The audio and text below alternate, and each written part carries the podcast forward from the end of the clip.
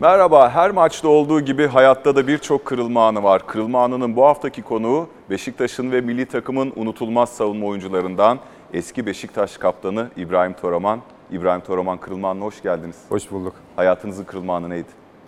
Evet, herkesin olduğu gibi benim de hayatımda birçok kırılma anı var. Ama en radikal değişim hayatımda, hayatım değiştiren, şehir değiştirdim ne derseniz 96-97 senesinde şehir değiştirmem. Amatör takımda oynarken, amatör takımda derece yaptığımız bir sırada işte 16, 15-16 yaşlarındayken Gaziantepspor'a transfer olmam. Birçok daha kırılma anı var ama bu hayatın içerisinde ilk futbolculuk serüvenine başladığım an bu diyebilirim. O günün bir numaralı şahidi var ee, programımızda bir konuğumuz Ali Güneş, teknik direktör. 1997-98 sezonunda e, Gaziantepspor genç takımına çalıştırdığım dönemde e, A genç finallerini izlemek üzere Sakarya'ya gitmiştim. E, ben bu turnuvanın sonunda Sivas TSE takımından işlerinde İbrahim Toraman, e, Metin Kurt, Ümit Temel ve Kenan olmak üzere 4 oyuncu beğenmiştim. Bu oyuncuları da e, hocalarıyla beraber bir minibüs kiralayaraktan Gaziantep'e dönmüştük. Sonra İbrahim Toraman'la bir sene Gaziantepspor genç takımında, bir sezon 3. ligde yine e, Gaziantepspor'un pilot takımı 3. ligde e, Gaski Spor'da e, çalışmıştık beraber. E, İbrahim Toraman'a buradan sevgilerimi gönderiyorum. Ama e, futboldan uzak kalmasına anlam veremiyorum. O çok zeki bir futbolcuydu. Ben inanıyorum onu o antrenörlük hayatında da e, ülkeye e, katkılar sağlayabilir. E, onu e, antrenör olarak görmek dileğimle e, selamlarımı gönderiyorum. Ali Güneş değerli bir teknik adam, bir minibüs yolcu- yolculuğundan bahsediyor. Ee, o günü hatırlıyorsundur herhalde. O minibüs yolculuğu uzun bir minibüs yolculuğu. Neler hayal ediyordu ee, İbrahim Toraman o minibüs yolculuğunda henüz 16 yaşında Evet. ailesinin yanından ayrılmış giderken? Zor günler tabii ki. Hem sevinçliyim hem çok istediğim hayallerimi e, kavuşmak için yola çıkıyorum. Bir adım atıyorum. Bu esnada e, Ali Hoca'ya da çok teşekkür ediyorum. Bizi o amatör takımda Türkiye bazında e, şampiyonadayken keşfeden antrenörlerden bir tanesi. En başta birçok antrenör de vardı ama Ali Hoca bizim dördümüzü transfer eden, iyi rapor veren e, hocamızdı. O minibüsteyiz evet E, gidiyoruz ama transfer olacağız veya olmayacağız. E, biraz sıkıntılı bir süreç. Hani o zaman bonservisler var. Evet. E, verildi verilmedi. İkincisi ben e, babamdan izin alamıyorum mesela. Hani babam çok fazla teşvik eden biri değildi futbol olmamı, futbolcu olmamı. Daha çok işte okuyalım, üniversite okuyalım, şey bir işimizi kazanalım. Onun onun düşüncesi içerisindeydi. Ama o yolculuk çok e, zor geçti diyebiliriz. E, olacak mı, olmayacak mı? Ama sonrasında işte her iki tarafında fedakarlık sonucu e, Gaziantepspor'a imza attık. Bir imza görüntüsü var. Ömer Aksoy'un, yönetici Ömer Aksoy'un odasında Gaziantep Spor'a imza atıyorsun. 16 yaşındasın. İlk paranla ne aldın? Ya açıkçası o zamanlarda paranın çok şeyini bilmiyorsunuz hani neler yapacağınızı e, ne bileyim aileme gönderdim. E, anneme göndermiştim. Annem de e, kendi yani benim adıma hesap açarak oraya koymuştu babamla beraber. Sonrasında işte telefonlar, cep telefonu çıkmıştı o, o senelerde. Evet. Çünkü artık şeyle jetonla atıp aileyle görüşüyorduk. Telefonu aldıktan sonra telefonu aldılar işte bir şeyler aldılar. E, o şekilde başlamış olduk. Babanız ne zaman ikna oldu futbolcu olmanıza? Ya açıkçası babam ilk amatör takıma giderken bile çok izin veren biri değildi. İstemiyordu. Ee, Ama ben çok ısrarla istedim. Ee, Beden eğitimi öğretmenim sağ olsun. Ee, Mahalledeki Nusret abi vardı. O sağ olsun. Beni amatör takıma götürdüler. O zaman daha izin vermedi ama ben isteyerek yine gittik oraya. Annem sağ olsun destekledi. Ya istemiyordu. Öyle bir düşüncesi yoktu ama ben kendi başıma, tek başıma yani zorlayarak, çalışarak, isteyerek e, hedeflerime ulaştım diyebilirim. Gaski Spor'daki fotoğrafımız var. O takım e, Gaziantep'in takımı. Ailenden uzakta da çok zorlandığını söylüyorsun. En çok ne zaman zorlandın? Sivaslısın. Sakarya turnuvada keşfedilmişsin. Ardından da e, Gaziantep'e hayat kurmak üzere gidiyorsun. En çok ne zorladı seni? En çok zorlandığım sezon bu sezondur. Yani Ali Güneş, Ali hocamız sağ olsun bizi PAF takım hocasıydı. İlk Gaziantep'e gittik. Dört kişiyiz. Dört tane arkadaşımızla beraber gittik aynı takımdan. Bir sonraki sezonda e, Gaski Spor'a transfer oldular mesela. Üçü. E, hoca beni dedi ki senin bir yıl daha oynaman lazım PAF takımında. Bir yıl daha gelişmen lazım dedi. Ben kaldım. O an benim için bir yıkımdı.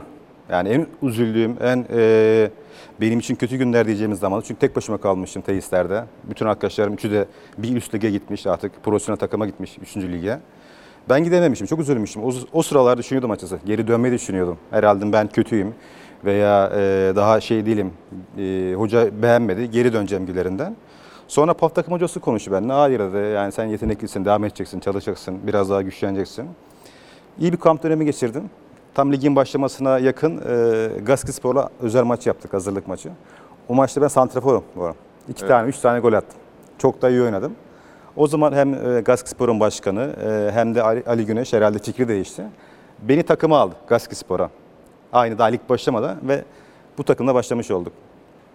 Ali Güneş'in e, seçtiği İbrahim Toraman Gaski Spor'da yoluna devam ediyor ve 2001-2002 A takım Gaziantep Spor. Gaziantep Spor'a geçişin nasıl oldu? Ya şimdi Gaziantep'te güzel bir sistem var biliyorsunuz. PAF takım, PAF takımdan sonra Gaskispor üçüncülük, e, Antep Belediye ikincilik ve Gaziantep Spor. Ben hepsini bunları sırasıyla gittim. Basamak basamak. İlk Gaskispor, Gaskispor'da arkadaşlarımızla beraber oynadık. Daha sonra bir sezon sonra şeye, e, Antep Belediye'ye. Ama bu süre- içerisinde Gaziantep Spor'la zaman zaman kamplara da gittik. Hani A takımda. Ondan işte e, hocaların biraz daha gelişsin, biraz daha e, eksiklerini kapatsın derken ikinci lige geldik. İkinci ligde de bir sezon geçirdim. En sonunda Gaziantep Spor'la e, serüvenimiz başladı. Doğal süreç itibariyle. Şimdi 2002-2003'te herhalde Türkiye'nin İbrahim Toraman'ı tanıdığı sezon. 33 maç, 6 gol. Zaten forvetle başlamışsın futbola, onu da konuşacağız. Takım ligi 4. sırada tamamladığı gibi UEFA Avrupa Ligi'nde de UEFA Kupası'nda son 32 turuna gidiyor. Arada Lens gibi önemli takımı eliyorsunuz, Sapuel Tel Aviv'i eliyorsunuz. Bir de efsanevi aslında Roma maçı var. Roma Olimpiyat Stadı'nda biraz da tanıdık eski dostlardan Lima'nın biraz çirkinleştiği, maalesef 2-0 yenilip elendiğimiz maç. Ee, bir videomuz daha var, bir konuğumuz daha var. Nurullah Sağlam, onu dinleyelim. İbrahim gerçekten e, algısı çok yüksek bir oyuncuydu. Bir müsabakada ondan daha önce çalışılmamış dahi olsa bir şey talep ettiğinizde eksiksiz ve kusursuz yerine getirme özelliğine sahipti. E, bu kapasite onda vardı. Ayrıca çok yönlü bir oyuncuydu. Bir müsabaka içerisinde çok farklı pozisyonlarda oynayabilirdi. Mersin'de Bursa ile bir müsabaka oynuyoruz. İbrahim'i e, 85 dakika falan e, 1-0 mağluptuk. İbrahim'i Santrafor'a gönderdik. E, Bir gol Bülent Bölükbaşı, bir gol de İbrahim Toraman attı ve müsabakayı 2-1 kazanma e, başarısını gösterdik. Harcadığımız mesainin karşılığını fazlasıyla İbrahim'den almış olduk. İbrahim e, övülmek için alçak gönüllülüğü e, yem olarak kullanan e, güzel e, bir karaktere sahip arkadaşımızdı. E, inanıyorum ki bundan sonraki yaşamında her ne iş yaparsa yapsın bu e, alçak gönüllülüğü, mütevaziliği devam edecek ve aynı futbolculukta gösterdiği e, parlak bir geçmişi e, önünde yapacağı işte de devam ettirecek. Nurullah Hoca'ya çok teşekkürler. Algısı çok yüksek ve çok yönlü oyuncu diyor. Sence en güçlü yönü futbolcu olarak hangi özelliği? Şimdi ben de Nurla Hoca teşekkür ederim. Ben de emeği var. O gelişim çağımdayken beraber çok güzel zaman geçirdik. Çok başarılar olduk. Ya şöyle söyleyebilirim. Ben Gaziantepspor adım attığım andan itibaren çok çalışkan birisiydim. Çok çalıştım. Hocalarım her zaman e, dediklerinden bir şeyler almaya çalıştım. E, ne derlerse hani ben bunu yapamam, edemem değil de ne görev vermişse onu elimden gelince yapmaya çalıştım. Ya tabii ki avantajlarım var benim mesela. Futbola santrifor başlamam benim için bir avantaj. Santrifor başladım, orta saha oynadım, sağ açık oynadım, stoper oynadım. Bunlar e, o mevkilere e, çabuk adapte olan birisiydim. Bu da e, kolay bir şey değil açıkçası yani. Çünkü futbol pratik oyunları. Bir yerde oynaya oynaya pratik kazanırsınız. Daha ustalaşırsınız ama birçok bölgede oynamak sizi farklı kılıyor. Bu size bir avantaj sağlıyor. Zaman zaman dezavantaj oluyor ama ya algı olarak baktığımız zaman dedim ki bunları hocanın ne istediğini algılayıp bunu sahaya uygulayan birisiydim. Yani ben her zaman takım oyununa inanırım. Hoca benden ne istemiştir? Onu iyi anlarım. Ben onu uygularım. Ee, peki en zayıf yönün neydi sence? Yani daha iyi olmasını istediğin bir yönün var mı? Ya da bu kadar çok mevkide oynayacağım ama tek bir mevkiin starı olsaydım dedin mi hiç? Ya şöyle şimdi tabii ki tek bir mevki oynadığınız zaman çok da yukarı çıkıyorsunuz. Ustalaşıyorsunuz, bir yere geliyorsunuz ama mesela büyük takımlara geldiğiniz zaman mesela Beşiktaş'ta ben 10 yıla yakın oynadım. Ee, o 10 yıla yakın barınmak çok zor büyük takımlarda. Eğer değişik mevkilerde ben forma şansı bulamasaydım, kendimi oralarda görev verip takıma faydalı olamasaydım o kadar barınamazdım, o kadar kalamazdınız. Çünkü çok fazla sirkülasyon var, çok fazla transfer var, gelen giden var. Hani O yüzden e, çok yönlü olmanın avantajlarını e, gördüm diyebilirim. Ama dediğiniz gibi bir yönde oynamak tabii ki sizi çok daha yukarıya çıkarabilir. Bir mevkinin oyuncusu olsan, daha fazla ihtisaslaşmış olsan daha iyi bir oyuncu olur muydun? Kesinlikle. Hangi mevkiyi tercih ederdin? Başladın santrfor mevkiini mi yoksa Türkiye'ye kendini tanıttın? Herhalde defansif orta savunucusu olarak tanıttın sen kendini değil mi? Gaziantep Biz şimdi Spor'da. Gaziantep Spor'da üçlü oynuyorduk. Üçlü oynarken ben o ikiliğini hem önünde hem arkasında oynayan bir oyuncuydum. E, serbestim de, ileriye de gidiyordum, geride kalıyordum. Stoper'de oynuyorduk zaman zaman dörtte de. Bunu avantajını görüyordum. Futbolda şöyle bir durum var. Herkes mahallede başlarken santrfor oynar. Herkes gol atmak ister. Kimse Evet. stoper olmak istemez yani. Ben tabii ki santrfordum ama e, profesyonel hayata geçtiğiniz zaman hocaların da sizde gördükleri veya oynattıkları zaman da e, belli mevkilere geliyorsunuz. Ama nerede oynamak istersin deseniz orta saha bence. Orta saha oynamak çok hem zevkli hem merkezdesiniz hem bireysel potansiyelinizi göstermeniz, gösterebileceğiniz bir e, yer. Çünkü sabit oynuyorsunuz, bağlısınız. Yani gitseniz gelseniz o dörtlüğe bağlısınız. Sistemi bozmamanız Evet. lazım. Stoper oynadığınız zaman yine o dörtlüğe bağlısınız. Yani yorum da yapamıyorsunuz anlatabiliyor muyum? Kendi görüşünüzü veya kendi futbol deneyiminizi, kendi gücünüzü, enerjisini koyamıyorsunuz. Orayı bozmamanız lazım. Beraber hareket etmeniz lazım. Ama orta saha olduğu zaman kendi bireysel performansınızı ortaya koyabiliyorsunuz. Şimdi Nurullah Hoca diyor ki harcadığımız mesainin karşılığını fazlasıyla bu karşılıklıdır kuşkusuz. Nurullah Hoca da senin de hakkını vermiş. Yani oyunu aldık. Benim teknik direktörlük kariyerim de değişti diyor Mersin'deki bir maçta. Peki sen çok mesai harcayıp da karşılığını alamadığın oldu mu bir teknik direktöre? İyi açıkçası ben e, futbol hayatımda çok fazla teknik adamla çalıştım. E, hemen hemen hepsiyle aram iyidir. Özellikle e, kulüp takımları diyorum. Milli takım falan demiyorum ama kulüp takımları bazında e, kaç tane 20'nin üzerinde antrenörle çalışmışımdır. E, ama tek bir tane antrenörle ters düştüm. Ciddi anlamda ters düştüm. Yani ilk defa e, zor günler yaşadığım veya anlaşamadığım tek bir tane antrenör vardı. Onun dışında tabii ki çalıştığımız antrenörlerle ufak tefek sorunlar vardı ama bunları kendi aramızda halledip yolumuza devam edebiliyorduk. Ama sadece bir tane teknik adamla sorun yaşadım. Kimle yaşadın? Carvajal. Neden? Carvalho de sanki çok anlaşılabilecek bir teknik adam gibi gözüküyor dışarıdan. İşte öyle gözükmesi enteresan. Yani e, teknik taktik olarak bir şey diyemem. Herkesin futbol görüşü vardır. Fa- e, farklı yorumlar, farklı saha yansıtmak ister ama kişilik ve karakteri olarak e, bence sıkıntılı bir e, adam diyebilirim. İngiltere'de çalıştı. Sonrasında şu anda Portekiz'de Braga'nın teknik direktörü. Aslında belirli bir seviyenin üzerinde de bir teknik adam. Ya açıkçası şunu söyleyeyim. e, Ben bu Portekiz Ligi'nde ve özellikle Portekiz teknik adamları evet geliyorlar, çalışıyorlar. Fena değiller. Ama şunu söylemek istiyorum. Yani bu Portekiz teknik adamların e, çok fazla şeyi var. E, Artık menajerleri iyidir veya e, bilemiyorum. Yeteneklerinden çok algılarım var. Ya iyi yönlendiriyorlar, e, bir yerlere gelebiliyorlar ama ben o- kadar da e, yetenekli olduklarını düşünmüyorum açıkçası yani. Ne problem yaşadın Carvalho'yla? Ne problem yaşadım? İlk geldiği andan itibaren hep aram son derece iyiydi yani şeyimiz yoktu. Yani çok ama sonralarda anlamadım yani. Başka nedenler de var tabii ki burada. Şimdi bu program öyle program olma- olmadığı için çok fazla detaya girmek istemiyorum hani. Ama işte çalıştıkları menajerler, e, bizim anlaşamadığımız durumlar, tamamıyla dış etkenleri sahaya yansıtan birisiydi. Ya bu konu gerçi çok derin bir konu aslında ama ya benim orada kulüpte bayağı bir zor dönemler yaşadık onunla ilgili. Ama e, sonuçta bir şekilde atlattık yani. Nurullah Hoca diyor ki yine İbrahim övülmek için alçak gönüllüyü yem olarak kullanan güzel bir karakter sahip bir arkadaşımızdı diyor. Ee, sen hiç bu yönden karakterini düşündün mü? Ya benim benim yapı itibariyle ben zaten sessiz sakin birisiyimdir. Sosyal hayatımda, günlük hayatımda e, çok fazla konuşmayı seven, çok fazla arkadaş ortamında da konuşmayı seven birisiyim. Daha çok dinleyiciyimdir. E, Bazen konuşurum, ederim. E, Ama dediğim gibi dışarıdan görünenler nasıldır onu bilemez. Dışarıdaki insanlara sormak lazım. Ee, Uzun futbol kariyerinde farklı oyuncularla da çalıştın. Peki hani senin bir yanda mütevazi karakterin var, bir yanda da işte e, yaklaşık 30 kişilik kadrolardan bahsediyoruz. Böyle anlaşmakta güçlük çektiğin oyuncu olmuştur şüphesiz. Yani dışarıdan gördüğünde hani sana ters düşen oyuncular oldu mu? Çok oldu tabii ki. Özellikle şöyle bir şey söylüyorum. Beşiktaş'a geldiğim andan itibaren bana çok sıcak yaklaştılar. Hem yönetim hem taraftarımız hem camia. Çünkü çok güçlü bir transfer olarak geldim bu camiaya. Evet. İkinci yılımda kaptanlık verdiler mesela. Ee, devam ettik bu- bununla beraber. Ondan sonra bir aidiyet duygusu oluşuyor. Kendinizi orayla özdeşleştiriyorsunuz. Daha bağlıyorsunuz. e, Daha sadık oluyorsunuz. Anlatabiliyor muyum? Gelen giden de oyuncular oluyor bu anda. Hani yabancısı, yerlisi. Bazı yabancı oyuncular özellikle hani bunu çok net görebiliyorsunuz. Takım falan umurunda değil. Sadece gelmiş oraya, işini yapıyor, işte parasını kazanıyor. Yani kazanmışın, kaybetmişin. Bunlarda ben bazen zaman zaman tavır koyardım ama tek başıma e, koyduğum tavır yeterli değildi. Hani bunu yönetimin çözmesi veya o yönetimin başındaki futbola gelen kimler varsa hocaların çözmesi lazım bir şeydi. E açıkçası aynı duyguyu yaşamadığınız insanlarla hareket ettiğiniz zaman zorlanıyorsunuz. En çok kimde zorlandın? Futbolcu olarak. Evet futbolcu olarak. Ya isim vermek çok yanlış olur ya. Hani şimdi bir tane de isim desek falan e, sıkıntılı olur diye düşünüyorum.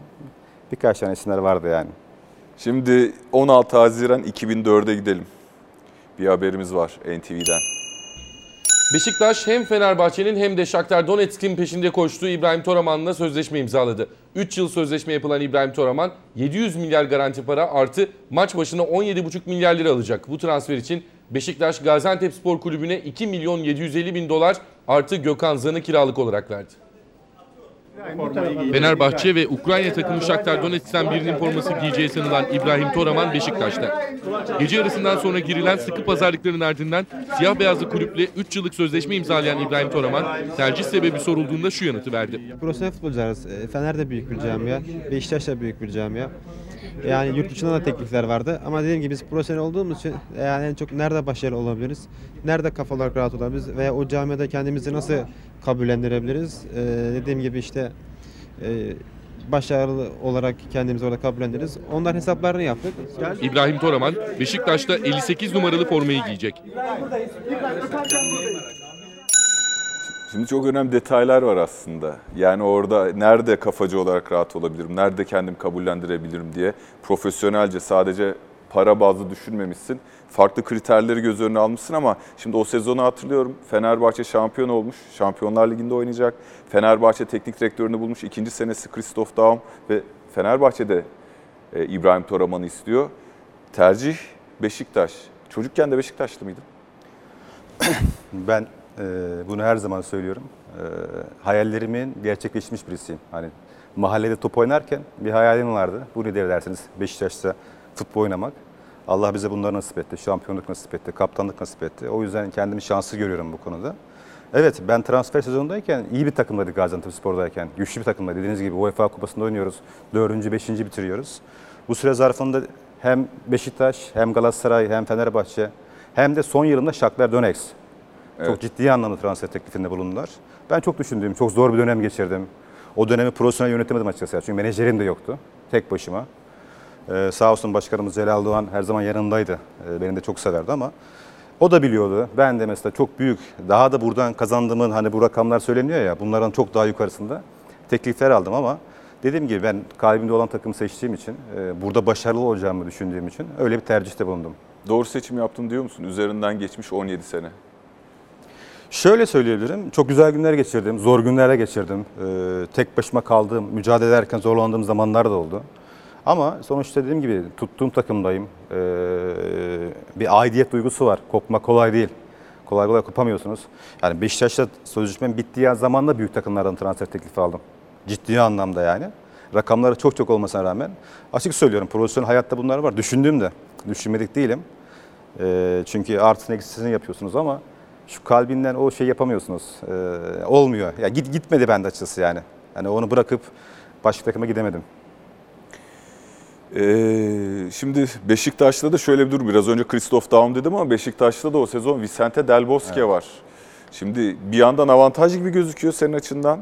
Çok önemli Real Madrid'de e, şampiyonluklar görmüş bir teknik adam ama ama sen de o dönem Shakhtar Donetsk'ten teklif almış olsan bile Konfederasyon Kupası'nda da e, forma giymişliğin var. Evet. Oraya geleceğiz. Ama bir yandan lokal bir yıldızsın. Yeni parlamış. Seni tanımıyor. Vicente Del Bosque ile ilk karşılaşmanızı hatırladım ve kendini ispatlamak için bir baskı hissettin mi tekrar? Tabii hissetmez olur muyum? Çünkü çok büyük bir teknik adam. Çok da iyi birisiydi açıkçası. Hem iyi teknik direktör, hem iyi insan, hem eğitici. E, Bir baba gibi yaklaşan oyuncularına böyle bir antrenördü. Tabii ki baskı hissettim. Kolay bir şey değil. Benim şöyle bir şanssızlığım oldu Bosque zamanında.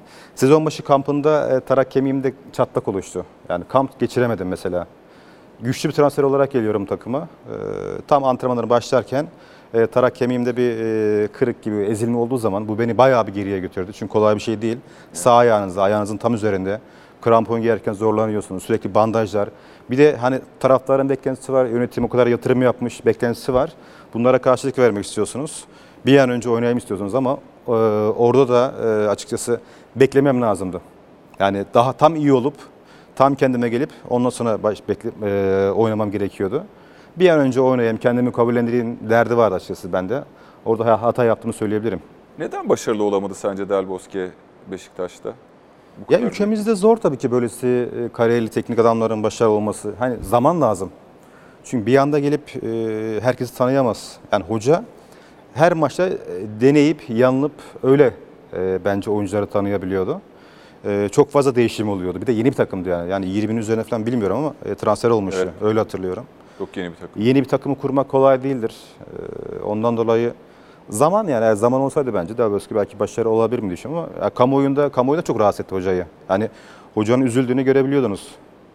Yani Del Bosque'de olsa, e, kariyeri ortada olsa kamuoyundaki baskı, onun üzerine olan yüklemeler, e, onun üzüldüğünü görebiliyorsunuz yani. Şimdi Beşiktaş'a geliyorsun. Biraz önceki röportajında da 17 sene önceki e, bir aslında istikrar beklentim var. Beşiktaş, Fenerbahçe, Galatasaray'a nazaran daha az, özellikle geçmişte daha az teknik adamı değiştiği, daha sakin bir camia görüntüsündedir ama öyle bir dö- döneme denk geliyorsun ki Vicente Del Bosque, Rıza Çalınbay, ardından yeni isimler Ertuğrul Sağlam, yani Mustafa Denizli diye şampiyonluğu bulana kadar Beşiktaş ciddi bir sirkülasyon var teknik adam bazında da. Bu seni şaşırttı mı?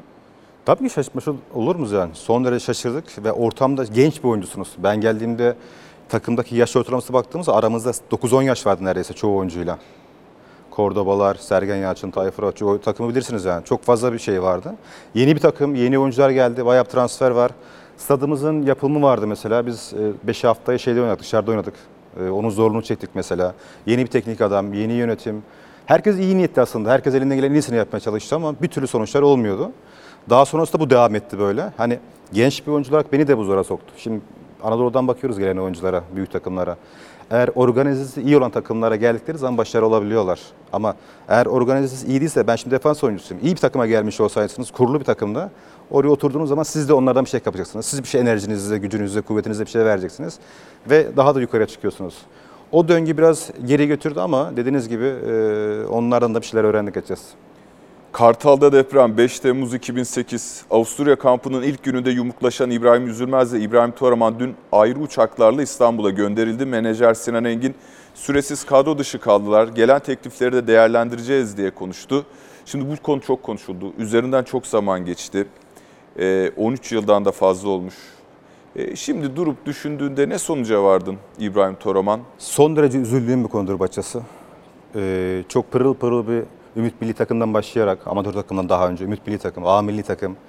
Ee, ben Gaziantepspor'da İbrahim Toran olmuştum. Tercih hakkımı kullanarak Beşiktaş'a geldim. Yani Beşiktaş'ta olduğum için Beşiktaş'a geldik. Çok tertemiz bir sayfa. Çok daha bunu e, iyi türlü daha da yukarıya taşımak lazımdı.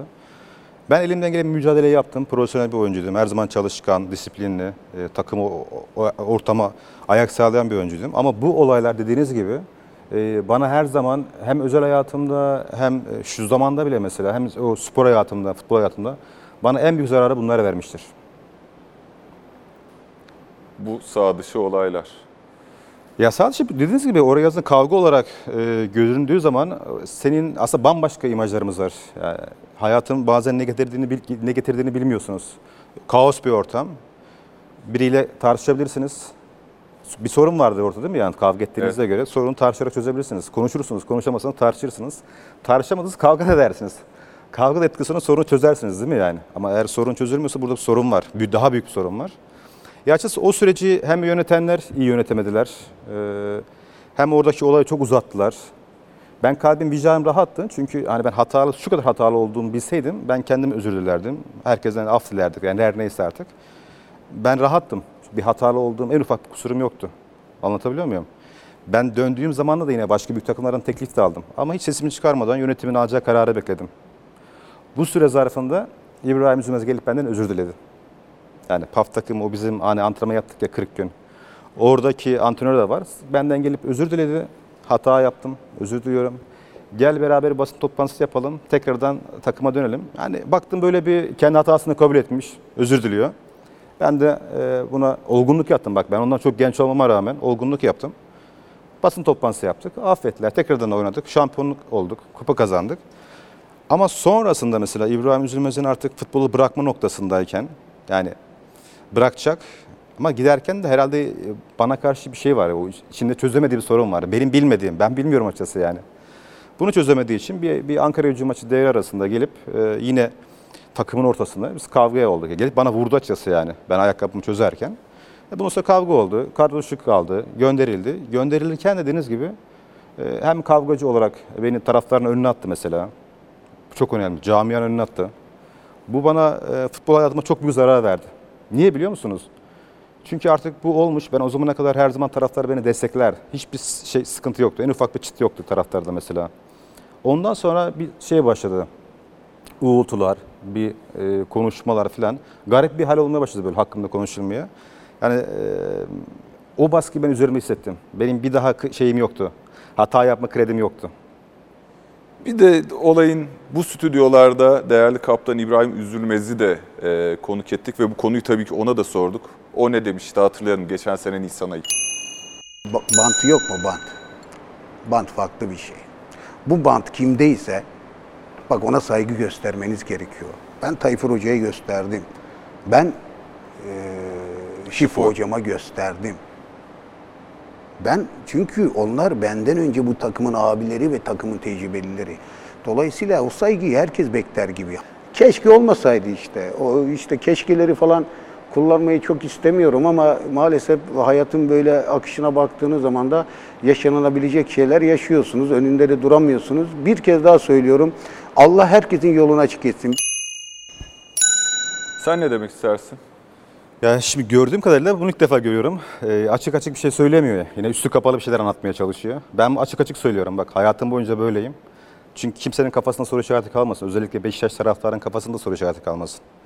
Ben hayat en büyük yani dersiniz ki niye dikkat edersiniz? Büyüklerinize karşı saygı duymanız lazımdır. Saygı, büyüklere küçüklerine sevgi ve belli bir dostluk içerisinde ilişkiniz olması lazımdır. Ben her zaman saygılı birisiyimdir büyüklerime. Tayfur Avcı'da da, Sergen Yalçın'a da, bizim o zaman büyük takımda kim varsa sadece onlar da öyle birisiyimdir. Karakteri öyle birisiyimdir. Ama bir insan mesela sadece yaşı büyük diye saygı hak, hak, hak etmiyor. Bence. Yaşı büyük olabilir ama ona göre davranması lazım. O olgunluğu göstermesi lazım. O, o erdeme sahip olması lazım. Eğer küçüğün bir hatası varsa gelip onu konuşması lazım. Anlatabiliyor muyum? Başka şeyler e, yapmaması lazım. Bunları gördüğünüz anda farklı bakış açınız oluyor. Anlatabiliyor muyum? Ya şimdi an- anladığım kadarıyla yani işte kaptanlık vardı değil mi ya? Evet Tamam. kaptanlık bandı bende bana saygı gösterilmedi diyor. Yani işte nedir acaba onu, onu ben merak ediyorum mesela. O saygı olay nedir? Benim bilmediğim bir şey varsa açık açık insanlar söylesin ki taraftar da bilsin, camiada bilsin, kimsenin kafasında soru işareti kalmasın yani. Ya işte o hani çok meşhur olan Türk futbol literatürüne geçen terlik kavgası. Terlikle işte biliyoruz ki senin aşil tendonu sakat. Onun için terlikle iniyorsun. Ama söyleme şekli itibariyle İbrahim Üzülmez kaptana e, bir tepkin oluyor. Devamında da geriliyor ve iki ayrı kavga oluyor. Üçüncüsü de Ankara gücü maçı devre arasında seneler sonra yaşanıyor. Ve İbrahim Üzülmez ayrılmak zorunda kalıyor. Kamuoyunun bildiği bu ve ağır bir kavga oluyor. Aynen bu kadar doğru söylüyorsunuz. Yani ilk kavga olayı budur yani. Ya diyorum ben işte bu İbrahim Üzülmez olayını konuşmak bana zul geliyor açıkçası anlatabiliyor muyum? Bak aradan kaç yıl geçmiş, 13 yıl geçmiş dediniz değil mi? Zul geliyor bana bunları konuşmaktan son derece üzgünüm ama sorulduğu zaman da bunları cevaplamam lazım. Niye biliyor musunuz? O zamanlar İbrahim Üzülmez işte basın toplantısı yaptı. Beni taraftarın önüne attı gitti. Ben hiç konuşmadım. Yani aslında konuşmam gerekir o zamanlar. Ya ülkemizde şöyle bir şey konuşmadığınız zaman ben niye rahattım? İşte yönetim biliyor, hoca biliyor, takım arkadaşlarımız biliyor. Yani o, o olayın olduğu yerdeki insanlar biliyor her şeyin ne olduğunu. Ben konuşmadım çünkü gerçekler ortada. Ama taraftarın şeyinde baskı hissediyorsunuz. Kamuoyunda baskı hissediyorsunuz. Bunu yani sadece ben açık söyleyeyim İbrahim Üzmez sadece bana zarar vermedi. Beşiktaş takımına da zarar verdi. Ben Beşiktaş'ın kontratlı oyuncusuyum. Bak inanın size ayrıl o kavgalarda ben yine büyük takımlara gidebilirdim ama gidemedim. Gitmedim yani. Çünkü bir aidiyet duygusu var. İstediğim yerdeyim. Ya dedim ki bana bir zarar vermiştir. Ee, hani o saygı maygı nedir onlar açık açık söylese daha iyi anlaşılır. Ee, Şimdi şey diyemiyorum yani. Peki arada bir tabii ki şampiyonluk var oraya döneceğiz ama e, bu konuya gelmişken buradan devam edelim. Otoparkta başladı, odada bitti. O 13 Ekim 2013. Sağ içinde ve dışında isteksiz bir görüntü çizen Sezer'i sürekli uyaran İbrahim Toraman'a yıldız oyuncu sen bana sağ dışında kaptanlık yapamazsın deyince ikili arasındaki ipler tamamen koptu. Hürriyet gazetesi İsmail Erin haberi ya zaten olayın devamı var. Tesislerde de kapı kilitleniyor. Büyük bir arbede yaşanıyor. Ee, neydi nasıldı diye çok sormak istemiyorum ama senin gibi sağ dışında, sağ içinde hiç agresif gözükmeyen bir insanın kavgalarla anılıyor olmasını nasıl açıklamak lazım? Ya da ikinci soruda olarak şunu sorayım. Hani İbrahim Zülmez Kaptan saygı dedi ya Pazuban'da. Sezer Öztürk'le kavga yaşadıktan sonra acaba e, İbrahim Üzülmez'le yaşadığım kavganın bir bağlantısı var diye düşündüm. Kesinlikle var. İşte anlatmak istediğim nokta budur. Şunu da son ilave edeyim lütfen yani İbrahim Üzülmez'le ilgili. En son Ankara gücü maçı diyorsunuz ya biz orada kavga oldu. Kavgadan sonra tartışıyorsunuz tabii ki yani araya ayırdılar ya ama İbrahim Üzülmez'in orada bana söylediği laflar var. Bak sözler var. Ee, bunu oradaki yardımcı antrenörler de, Türk oyuncularda, yabancılarda bununla ne söylediğini bilir. Ben de, benden gelip özür diledin sendin. Şimdi aynı şey yapıyorsun tamam mı? İşte, e, artık yani git anlatabiliyor muyum? O bana diyor ki ben buradan gideceğim. Giderken de seni de götüreceğim. Burada bırakmayacağım. E, Bence tamamıyla e, bunun üzerine kurulmuş bir şey. Çünkü sezon sonu sözleşmesi bitiyor, anlaşmıyor kulüp. Sezon sonu geçecek ama benim de burada kalmam istemiyor. Anlatabiliyor muyum? Böyle bir içinde bir e, kimi var artık veya bir sorunu var diyebiliriz. Neyse bunlar oluyor bitiyor. Ben dedim ya bu baskıyı üzerime hissediyorum. Takım kaptanısız. Bu arada ben takım kaptanı da bırakmak istedim daha sonrasında. Çünkü biliyorum yani başıma gelecekleri. Eğer bir hani diyorsunuz ya gerektiğinde yapmanız lazım. Takım kaptanının ne yapması lazımdır? Bunu yapmanız lazım. Gereklilerini. Yapamazsanız onu takmamanız lazım. Şimdi bu durumda siz artık zayıflıyorsunuz. Saha içerisinde bir şey e, onu ortaya koyamıyorsunuz. Anlatabiliyor muyum? Bunu bazı yabancı oyuncular da görebiliyor, yerli oyuncular da görebiliyor.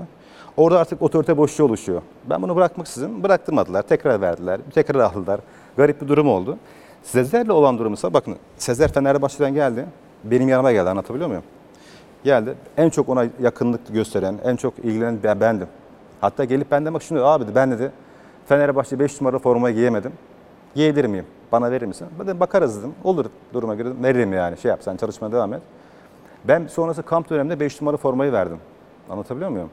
Bizim bu olaysa işte hani Sezer o diyorsunuz ya o olay bir otoparkta falan olay değil ya. Biz özel maçtayız Hırvatistan'da İlk başta Hajduk Split maçı. maçtayız. O maçta e, işte isim vermeyeyim bir arkadaşımız sağdan geliyor. Orta yapmıyor da Sezer'e çıkarmıyor da kaleye vuruyor. O anda Sezer buna şey yapıyor, sesleniyor. İşte argo bir şeyler söylüyor. Ben de ona müdahale bulunuyorum. Ya bu takım kaptanı yapması gereken bir şey. Ha benim Sezer'le kişisel bir durum yok ki o zamana kadar. En iyi benden anlaşıyor. E, benim yanımda zaten bir sıkıntı yok. Ben ona kat, yapmaması gerektiğini söylüyorum. Neyse bu soyunma odasına gidiyoruz. Sonra geliyoruz otobüste bu yine devam ediyor. Sözcü münakaşa oluyor. Sonuçta ben olayın çözüme taraftarıyım. Çünkü biliyorum olayı e, bana pahalıya patlayacak. Ha dedim ya benim hata yapma şansım yok. Hata yaptığım anda e, bunun dönüşü olmadığını biliyorum. Ben olayı sorunu çözmenin derdindeyim. Sinirlerimiz sakinleşmiş. Uçaktan inmişiz, tesise gelmişti. Ben size dedim ki odaya gel. Gel konuşacağız yani. Konuşmak için bunu söylüyorum. E, odaya geldiği anda Sezer'in de e, kapıyı kilitlediği anda o zaman da iki tarafta da artık şeyler e, kopuyor maalesef. Olmaması gereken bir durum. Daha iyi yönetebilir miydiniz bu durum peki? Ya ben tamamıyla iyi niyetle yapılan bir hareket bu anlatabiliyor muyum? Yani çünkü olayın sorunu e, benim hata yapma lüksüm yok. Ben o anda tartışma oldu. Biliyorum bu şimdi duyulacak, basında çıkacak, bu abartılacak. Bunu nasıl çözeriz? Bunun derdindeyim. Abi burada yine oradaki yöneticiler ya. Bu olayı bilen yöneticiler var, oradaki teknik adamlar var. Yine bunu yönetemiyorlar biliyor musunuz? Yani orada gelip bunlara müdahale etmesi lazım. O anda bu sorunu çözmeleri lazım. Alacak ikimizi de oturacaklar orada bir yere, konuşup sorunu çözecekler yani. Bence bunu yönetemeyen e, yöneticiler de vardı. Abi benim yaptığım müdahalem diyorsunuz ya ben tamamıyla iyi niyetle yaptığım bir hareket bu. Ya ben şunu da söyleyeyim bak hiç bunları yaşıyorum ben ama hayatta yine bir haksızlık varsa, bir yanlış varsa buna geri atacak biri değilim yani. Ya bana o demiş, bu demiş açıkçası umurumda değil. Doğru bildiğim neyse onu, onu yapan birisiyim. Peki bu faslı o zaman burada kapatıyorum ve güzel günlere geçiyoruz. Tekrar hemen başa sarıyoruz bandı. 2008'e geri dönüyoruz çünkü o yolun sonu bayağı bir aydınlığa çıkıyor. Denizli'de bir videomuz var.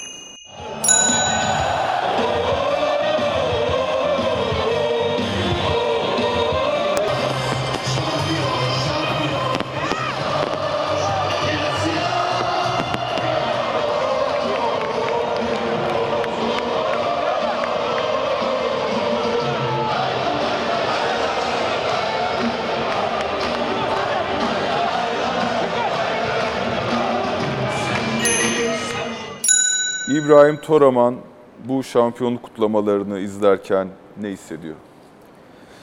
Tabii insan duygulanıyor. Yani bütün emek veriyorsunuz şampiyon olmak için. Ee, bir sezonun bütün e, emeğinizin karşılığını alıyorsunuz. Kupayı kazanıyorsunuz. Çok mutluluk verici bir durum. Hani taraftarınızla mutluluğu paylaşıyorsunuz. Emeklerinizin karşılığını aldığını görüyorsunuz.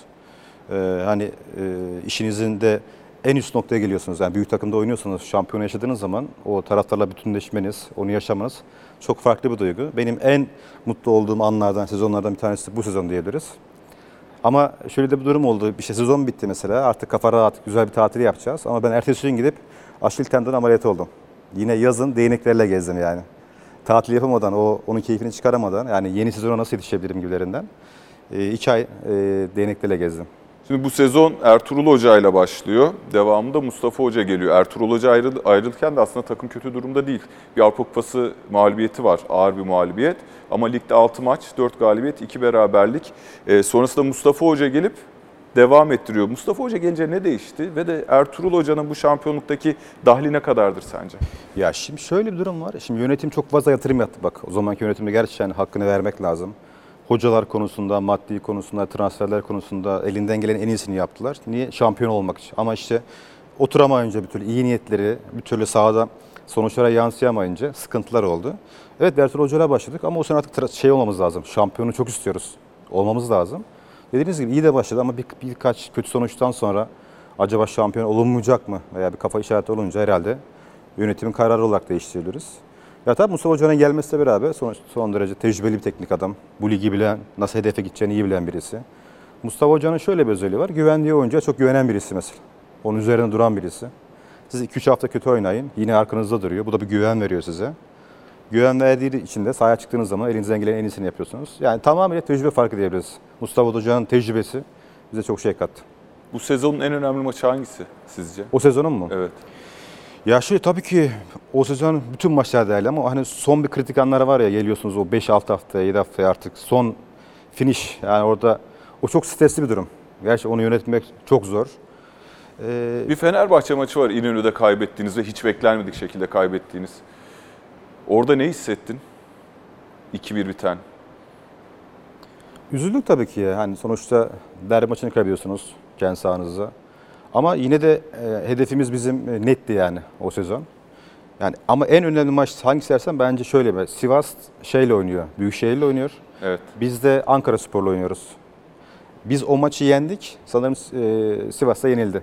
Sivas evet. Sivas Spor'da yenildi o maçta. E, o maçta ikinci gol atan da biri benim açıkçası yani 2-1 taşıyan golü oradan da. Bence e, o maç çok önemliydi. O maçı liderliği aldık ve sonra da bitirdik ligi. Evet, önemli bir şampiyonluk. Keza zaten çifte kupayla biten bir sezon ve İbrahim Toraman'ın kariyerinin, Beşiktaş kariyerinin, uzun kariyerinin tek şampiyonluğu. Böyle bakınca daha fazla şampiyonluğum olabilirdi diyor musun?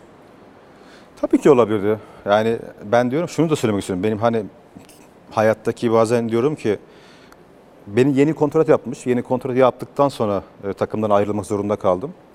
Mesela biraz daha oynayabilirdim. Daha fazla oynayabilirdim. Belki Beşiktaş tarihinde en fazla forma giyen oyuncu olabilirdim. Yani benden sonra yine bu Şenol Güneş'le beraber, Şenol Hoca'yla beraber şampiyonluklar var. Bunları kazanabilirdik. Ee, bana kariyerime çok daha fazla artılar olabilir ama ben şuna inanıyorum. Bak ülkemizde şampiyonu tek başına oyuncu kazanmıyor. Takım kazanıyor, takım kaybediyor. Ben o takımdaki bir oyuncu olarak bütün sezon boyunca o 10 yıl içerisinde çok çalıştım. Elimden gelen en iyisini yaptım. Takıma elimden geldiğince fayda sağlamaya çalıştım diyebilirim yani. E, vicdanınız rahat, gönlünüz ferah mı? Kesinlikle rahat. Ee, vicdanım çok rahat. Her zaman işimi iyi yaptım. İşimi iyi yapmaya çalıştım. Tabii ki her zaman iyi yapamıyorsunuz. Zaman zaman kötü olabiliyor ama vicdanım çok rahat. Dediğiniz gibi çok daha kupalarım olmasını isterdim. Çok daha şampiyonlukları kazanmak isterdik.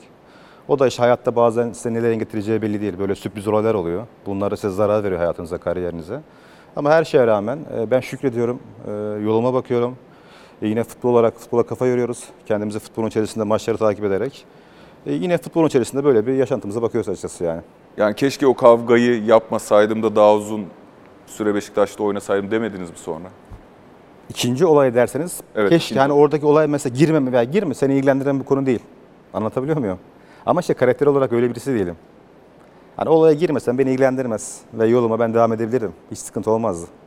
Çok önemli bir organizasyonda belki 2002'nin bir parçası değilsiniz ama 2003'te Konfederasyon Kupası'nda o genç takımı bir parçasısınız.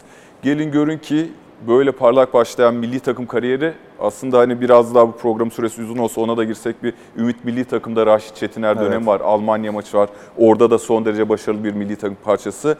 Ama A milli takımda sadece 28 kere forma giyme şansınız oluyor. Geçmişe bakarsanız az değil ama sizin kariyerinizde 10 sene Beşiktaş'ta oynamış birisi için 28 az bir rakam. Neden?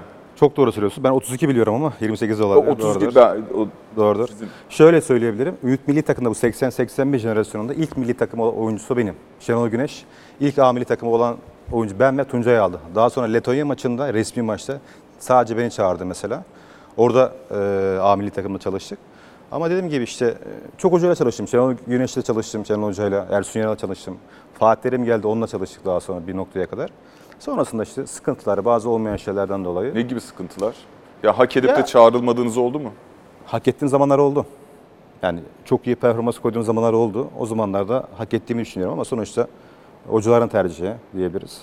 Ama dediğiniz gibi kendi jenerasyonumda ilk başta milli olan bir oyuncuyum. Anadolu takımda oynarken milli takıma seçilen bir oyuncuyum, giden bir oyuncuydum. Ee, Bunun daha fazla devam ettirip milli takım kariyerimin daha fazla olabilir açıkçası. Neden olmadı? Ya bu benim elimde olan bir şey açıkçası yani. Yani bu konuya çok fazla girmek istemiyorum ama e, Yani sanki biraz daha hoca bazlı gibi ya daha geçmişe dair mesela sistemli açıklamalarınız da var. Sonrasında konular kapandığı için çok da fazla almadım. Ee, Fatih Hoca döneminde çok fazla giyemiyorsunuz forma. Ee, bu teknik bir tercih mi yoksa farklı bir anlam katıyor musunuz siz buna? Fatih Hoca geldi ilk an milli takıma. Ee, Beni e, her zaman oynatan bir hocaydı. İlk başta ilk hep yanımdakiler değişiyordu. Ta ki bir İsviçre maçında mesela oradaki maçta. Ben stoperim, sol bek birisini çıkardı. Sanırım Ümit Uzat mıydı bilmiyorum. Beni sol beke aldı mesela. Sonra oraya bir ters top oldu. Ben sol ayağımlık için sağ ayağımlık gittim diyelim. Her neyse. Sonuçta o orta oldu oradan. Gol oldu mesela. Fatura size çıkmış oluyor orada ve bunun devamı oluyor artık. Sonra iletişimsizlik, ee, birbirinize karşı yani olayı çözememe anlatabiliyor muyum? Olay oradaki farklı boyutlar var diyebiliriz. Ondan sonra da e, son maç 2010 12 Ekim 2010 Azerbaycan Evet. maçıyla milli takım kariyeri de e, sonuçlanıyor. Sosyal medyadan alıntıladığımız bazı paylaşımlar var. 8 Haziran 2005 boy pos olarak bir defans oyuncusuna benzemese de ön sezileri ve toplara girmedeki korkusuzluğuyla bu açığını büyük ölçüde kapatan oyuncu. Boy pos olarak sen sizce hangi mevkiye yatkınsınız?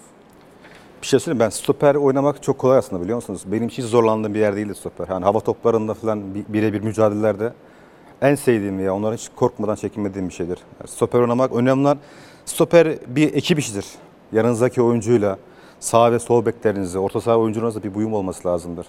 Ama ben ne zaman orta saha oynadım mesela? Orta sahada o dedim ya kendi kapasitesini gösterme şansınız oluyor. Ben futbol hayatımın sonuna kadar orta sahada oynadım. Bütün maçlarımda faydalı olmuşumdur. Benzettiğiniz bir oyuncu var mı kendinize? Ya stoper olarak ben Puyol'u beğeniyordum mesela. Bütün varını yoğunu sahada, bütün kapasitesini ortaya koyan bir oyuncuydu mücadele olarak. Ben de sahaya çıktığım zaman hiç e, bir şeyden korkmadan, çekinmeden bütün enerjimi sahaya yansıtırdım. 17 Kasım 2011 Sivas'ta İstasyon Caddesi'nde internet kafesi bulunan Sivas'ta bulunduğu zamanlarda kasada oturup hesap alan milli futbolcu. Gerçekten Doğru mu enteresan, çok garip şeyler bunları duyuyorum. ben futbol hayatını bittim. Mesela bu sosyal medyada çok ilgim yoktu açıkçası. Sonrasında okuyum, okudum bunları açıkçası. Şaşırdım ya. Bunları neden yapıyorlar, nasıl yapıyorlar çok garip geliyor biliyor musunuz? Bence daha böyle de birçok şey de var eminim yani. Bunlar tamamıyla sizin böyle itibarınızı sarsmak, ne bileyim sizi saygınlığınızı böyle yitirmek. İtibarsızlık değil yani. Hayır bu sadece bunun için demiyorum. Bu önemli değil. Ayrıca kafe benim değil. Kardeşlerim, kardeşlerim orada yaşıyorlar. Yani, evet, evet. Yani orada yaşıyorlar. Orada sonuçta işleri var bunların yani. Ama sadece bunun için demiyorum. Bu olabilir ama bunlar rağmen o kadar çok şey var ki böyle. Sanki benim yakınımmış, beni tanıyorlarmış, hemen dibimdeymiş gibi yorumlar yapılıyorlar. Çok garipsiyorum gerçekten. Ve bunlar da ismimiz, cismi belli değil. Yani ismini söyleyerek yazsalar anlarsınız. Ne bileyim yani bunları mahkemeye verseniz, bir şey, şey yapsanız. Yargıyı değil. bunlarla meşgul Evet. etmemek lazım. Yok etmiyor, etmiyor zaten. Futbol oynarken hiç bunlara baktığım yoktu. 31 Mayıs 2009 sen İbrahim Toraman bu sene Delgado'nun yapması gerektiğini yaptığın şampiyonluk maçında o kulübede melül melül maçı izlerken sen o golü attığında yakıştı ulan dedim. Bu gol sana yakıştı. Hak ettin bu maçta gol atmayı belki de en çok sen 3 senedir bırakın rakip taraftarların bu adam hakkındaki eleştirilerine cevap vermeyi Beşiktaşlı arkadaşlarıma bu adamı anlatıp durmuşumdur.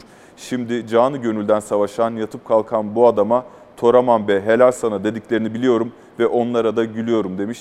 Ee, bir internet kullanıcısı, bir Beşiktaşlı seni böyle anlatmış. Sen kendini bir taraftar olarak İbrahim Toraman'ı seyretsen nasıl anlatırsın? Şöyle söyleyeyim, bir taraftar olarak ya teknik adam olsam benim gibi oyuncular her zaman takımda bulunuyorum. Ya taraftar olarak da benim kalbimi, o aidiyet duygumu, nasıl profesyonel hayata bakış olduğumu, o sahada neler yaptığımı, antrenmanda neler yaptığımı e, bilen olsa e, çok daha farklı olarak olur ama benim gibi oyuncuların takımda olması lazım diye düşünüyorum. Çünkü ben takım oyuncusuyum. Takımda hiçbir zaman ön plana çıkmaya çalışan veya farklı amaçlı olan bir insan değilim. Takım olarak kazanırız, takım olarak kaybederiz. Bunda çalışan birisiyim. Yani Beşiktaş taraftarının, yani gerçek Beşiktaş taraftarı aslında beni biliyor. Sahaya çıktığım zaman mücadelemi yaparım. Bazen iyi oynarım, bazen kötü oynarız. Bu herkes için geçerli ama ben elimden gelen en iyisini sahaya e, yansıttığımı düşünüyorum. Bunu gerçek Beşiktaş taraftarı da biliyor bence. Beşiktaş taraftarına kırıldığın bir maç oldu mu? Hiç olmadı. Ya gerçekten Beşiktaş taraftarını e, daha mutlu etmek isterim onları. Çünkü bak 10 sene futbol oynadım orada. Defans oyuncusuyuz. İyi günümüz kadar kötü günlerimiz de oldu ama bir güne gün bana en ufak bir kötü bir şeyler duymadım. Kötü bir şey görmedim yani. Tezahüratı sevmediğini biliyorum ama Burak'ın kankası İbrahim Toraman. Sevmiyor değil yani. Şöyle bir durum var. Ben şaşırmıştım o durumda. O da, o da Beşiktaş taraftarının ne kadar yaratıcı olduğunu gösteriyor. Orada belki bize laf e, dokunduruyorlar. Belki orada ima gönderiyorlar ama o da güzel. O da çok yaratıcı. Ben bundan son derece mutluyum. Hiçbir sıkıntım yok. Bazen maçlar güzel bitiyor biz. Hani evde bir arkadaşlarımızla maç izliyoruz e, kalabalıkta. E, keyfimiz yer olduğu zaman arkadaşlar bana bu tezahüratı yine yapıyor yani. Hiç zaman gocunmadım. Hatta mutlu oldum. Kaptan İbrahim Toraman kısa sorular soracağım. Kısa cevaplar rica ediyorum. En büyük pişmanlığınız? İşte bunlar keşke olmasaydı en son olaylar. Birlikte oynadığınız en iyi futbolcu. Birlikte oynadığım demeyeyim de yanımda oynayan stoperlerde mesela Gaziantepspor'un Boğazizi. Çok iyi bir stoper, tecrübeli bir stoperdi mesela. Ben Beşiktaş'ta bunun eksikliğini yaşadım ilk geldiğim zamanlarda. Öyle bir tecrübeli stoperle oynam- oynamış olsaydım e, çok daha farklı olabilirdi. Oynadıklarını şimdi Sivok, Zapatocni, Ferrari. Boğazizi farklıydı ya. Gerçekten çok farklı bir oyuncuydu. Beşiktaş'ta en iyi partnerin kimdi? Yani zaman zaman Sivok diyebilirim. Beşiktaş kaptanında bulunması gereken 3 özellik. Dürüst olacak, çalışkan olacak ve sadık olacak takımına. Rakip olmaktan en çok rahatsız olduğunuz futbolcu. Şeyi söyleyebilirim hani ben gücüm kuvvetim yerinde olduğu zaman hiç kimse çekinmezdim açıkçası. Defans oyuncusuyum. Zaman zaman da sertliğinizi ortaya koyardınız ama en zorlayan oyuncu kim derseniz Anelka'dır. Birçok Beşiktaşlıyı zorlamış. Ali Güneş'le de konuştuk burada. Ya Anel gerçekten çok iyi bir oyuncuydu. Çok hızlı yani Avrupa standartlarında bir oyuncu. Zaten Fenerbahçe'den sonra Chelsea'de gol kralı da oldu Prem- Premier Lig'de. Ee, Beşiktaş tarihinde hangi futbolcuyla oynamak isterdiniz? Vallahi Beşiktaş tarihinde birçok oyuncu var. Hepsi birbirinden değerli oyuncular. Ee, Peki Gaziantep'te, daha doğrusu Sivas'ta mahallede top oynarken taşları yan yana koydunuz, kaleyi kurdunuz. İbrahim Toraman kendini hangi Beşiktaşlı'nın yerine koyardı? Ya bir Beşiktaş yerine koyduğumu söylemez ama hani e, o kimi be severdiniz, kimi beğeniriz. Birçok oyuncu var. Ben Tayfur Avuç'u severdim. Sergen Yalçın'ı severim. Ee, Metin Hoca'yı, Metin Tekin severim. İşte Ali Hoca'yı, Feyyaz. Bunlar hepsini severim yani. Bana Şeydi mesela Rıza Hoca'yı, bu Samet Hoca bunlar hepsi vardır. İnönü dışında bir stat söyleyin bana. Yani iki stat, e, Türkiye'de baktığımız zaman bütün statlar güzel, büyük takımların özellikle yani. Sizi Güzel. etkileyen Ya Manchester'ın şeyi stadı, da- Old Trafford. Old Trafford orası daha farklı yani. bir lakabınız olsa ne olurdu? Onu bilemem artık ama yani. En büyük hayaliniz? Hayallerim var ama şuna inanan birisiyim. Hayallerini söylediğiniz zaman olmayacağına inanırım. Ben hayallerimi hep içimde yaşarım. Olur veya olmaz. Çocukluğumda böyleydi. Kimse bilmez bunu. Ne annem, ne babam, ne en yakınım. İçimde yaşayan birisiyim. Hayallerim var ama bunu dillendirmek pek hoşuma gitmiyor. En son ne zaman ve niçin ağladınız?